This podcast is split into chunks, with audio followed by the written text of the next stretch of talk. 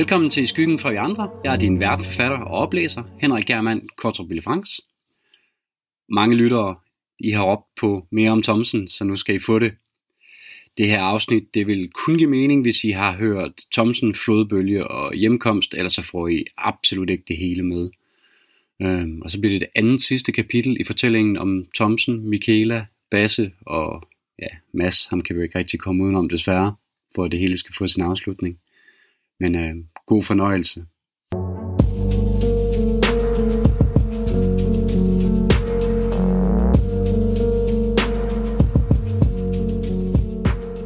Sæson 1, afsnit 12, Konvergens.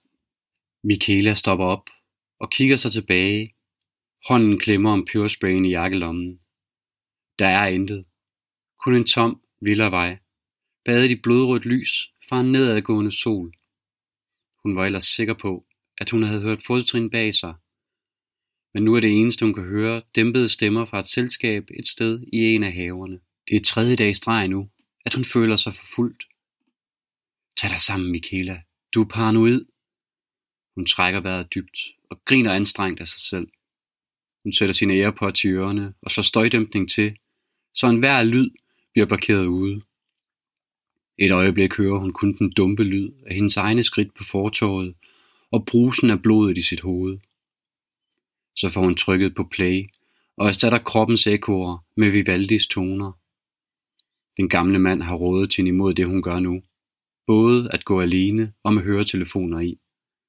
Men der er ikke langt hjem, og den rolige villavej er tryg og velkendt.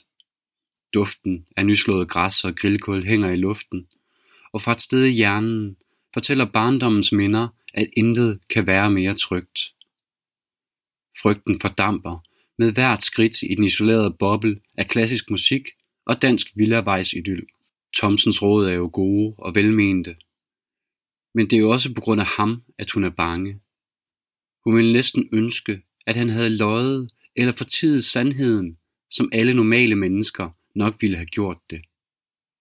Hun havde slet ikke sovet den nat, efter at Thomsen havde fortalt hende sandheden, at manden, der havde myrdet Michaelas mor, muligvis var efter hende nu. Tusinde tanker havde cirkuleret i hendes hoved som en mental virvelvind. Det var jo vanvittigt. Det måtte være løgn. Den gamle mand måtte være skør, senilt eller noget helt tredje. Hun havde googlet på livet løs til klokken 4 om morgenen, hvilket kun satte flere tanker ind i virvelvinden, men intet modsagde den gamle mand fra Bispebjerg. Da solen stod op den morgen, havde hun besluttet sig for at undgå Bispebjerg i en periode. Men inden solen havde nået midten af himlen, var hun alligevel gået derhen. Manden havde troligt siddet med sin hund under det samme pagodetræ, som hun dagen før havde grædt ved. Hun havde læst psykopatens dagbog og stillet tusinde spørgsmål, og Thomsen havde besvaret dem alle. Fortalt hele historien om, hvordan Thomsen tre år tidligere havde forbundet to drab på sygeplejersker i København og omegn, og fanget en kun 21-årig mand ved navn Mads Rasmussen. Den mand, der havde startet en brand på Sankt Hans og sluppet væk i det efterfølgende kaos.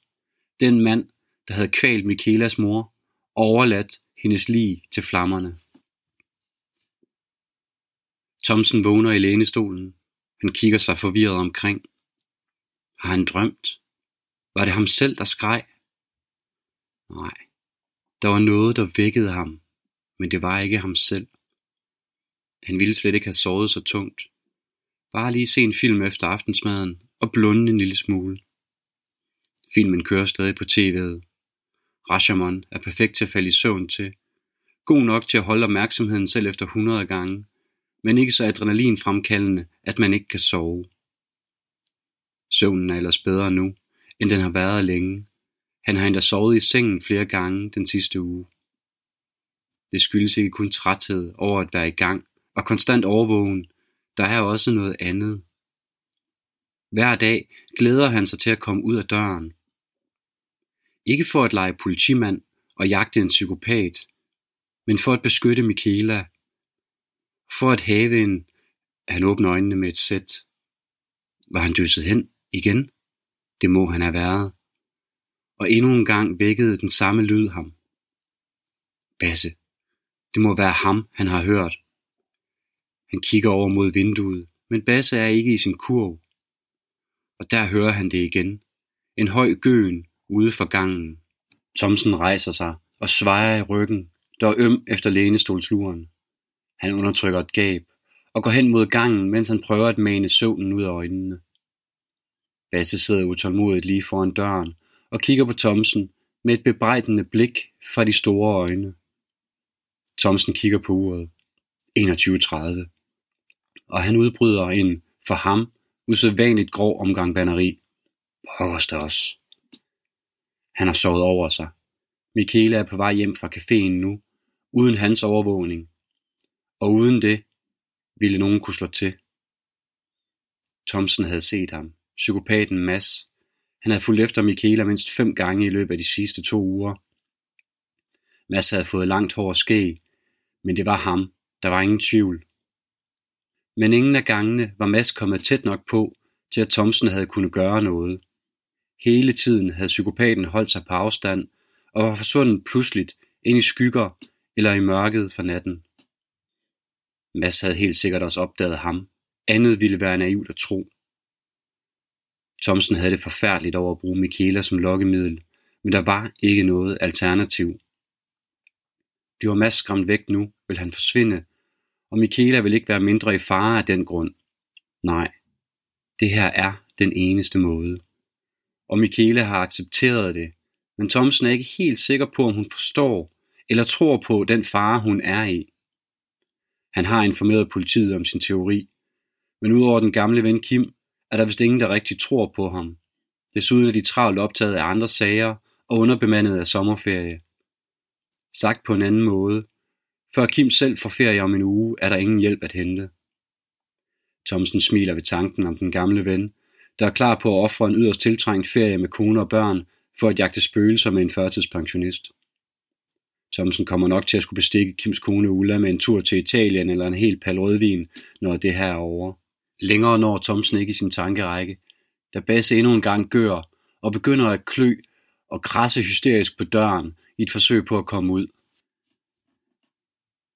Mads nynner tilfreds, mens han tager stegen ud af ovnen.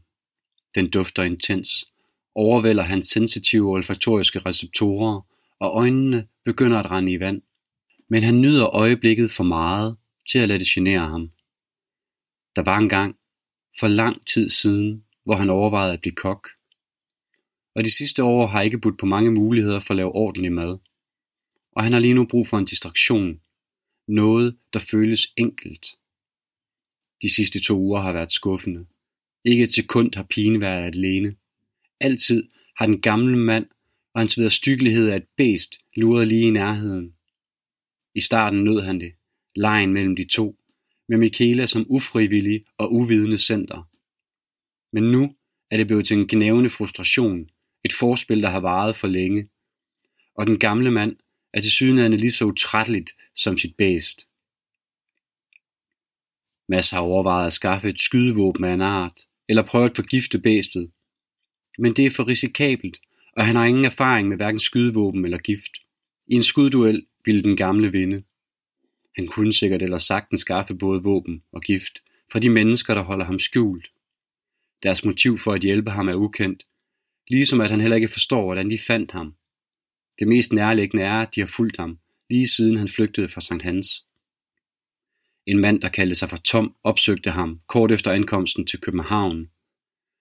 Manden mindede lidt om den gamle betjent, men med en kølig morders aura, og Mads vidste med det samme, han så ham, at han ikke skulle prøve på noget. Ikke endnu i hvert fald. Men uanset hvem de er og hvorfor, så er han taknemmelig for huset, de har sørget for, at han kan gemme sig i.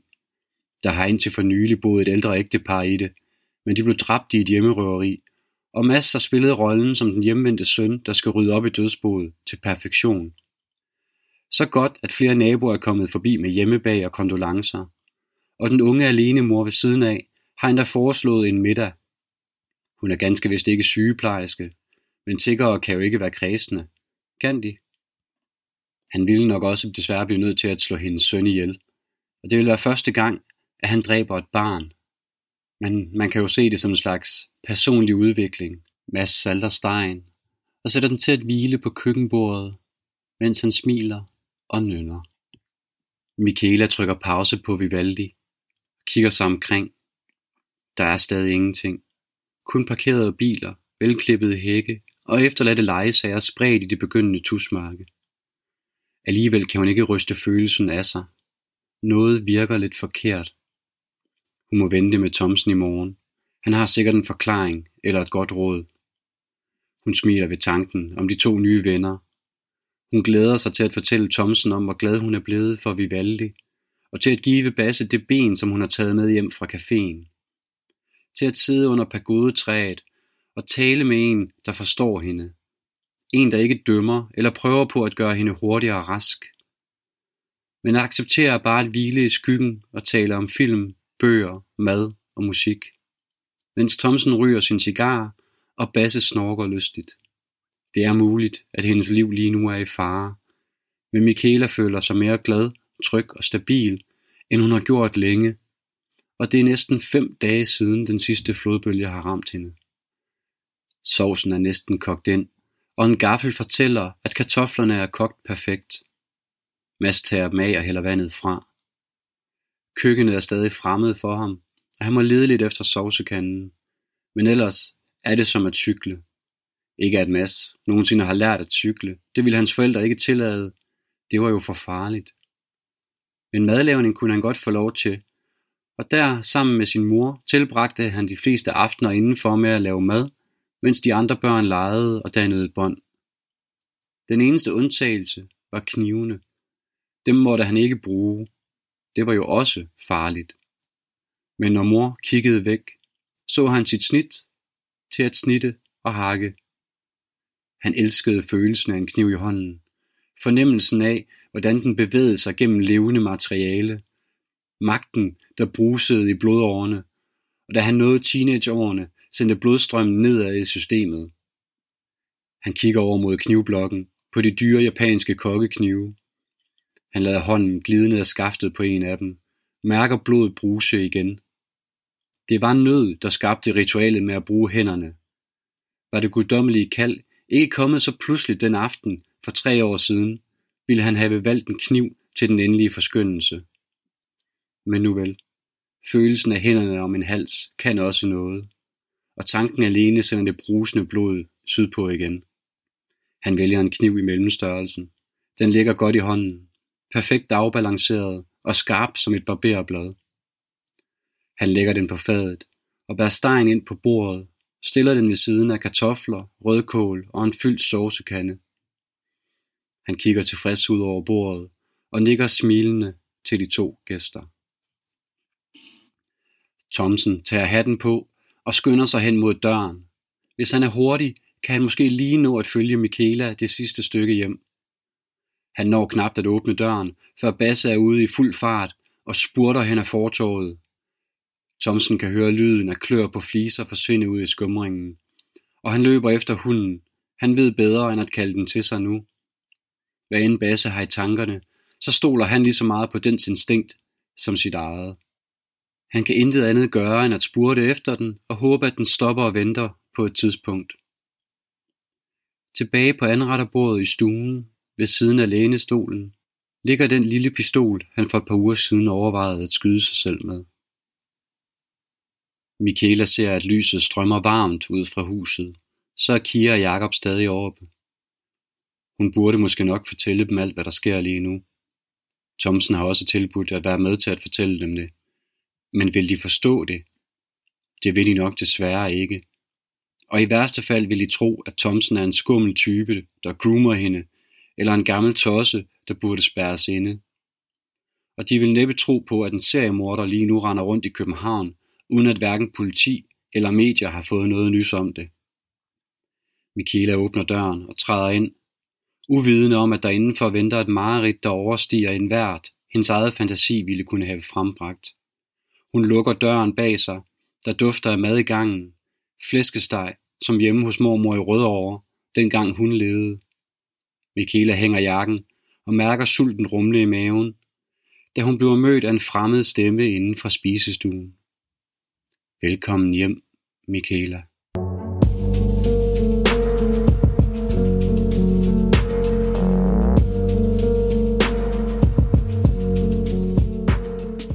Jeg ved det, jeg ved det. Det er næsten unfair slut på sådan en cliffhanger. Men øh, jeg skulle gerne gøre noget for at holde jer, holde jer til den, så I kommer tilbage på podcasten. Ikke? Og jeg lover, at I får meget snart den endelige afslutning. Der også bliver afslutningen på min første sæson her på podcasten.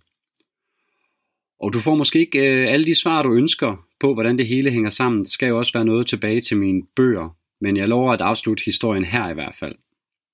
Um, men nu fik I jo også bundet lidt flere ting i universet sammen, og øh, hvis du ikke helt er med på, hvad jeg mener med det, så lyt til afsnit 2, det der hedder kaffepause. Lyt til det endnu en gang, det tror jeg, du forstår. Det her afsnit, det skulle oprindeligt have heddet Velkommen hjem, men jeg var bange for, at det ville afsløre for meget, og så øh, i stedet fik det jo titlen Konvergens, der betyder at nærme sig, øh, hvilket vil passe meget godt til, til handlingen her. Jeg har også fået, fået flere, der spurgt, uh, spurgt ind til, hvordan, om, hvor meget der er planlagt fra starten af i forhold til, til podcasten og de handlingstråde og de historier, der, der ligesom sker. Øhm, og det er lidt både og. Øh, I forhold til selve historien med Thomsen, så er den plottet ud fra starten af. Øh, faktisk var slutningen på historien med Thomsen og Michaela noget af det allerførste, jeg skrev, før jeg begyndte at arbejde på, øh, på min debutroman.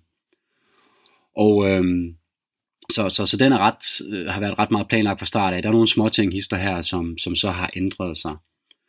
Øhm, I forhold til det, sådan, det, det mere overordnede, hvad der sker i de her historier, så øhm, arbejder jeg jo på en øh, serie med arbejdstitlen Tabernes Klub, hvor Thomsen er en af hovedpersonerne.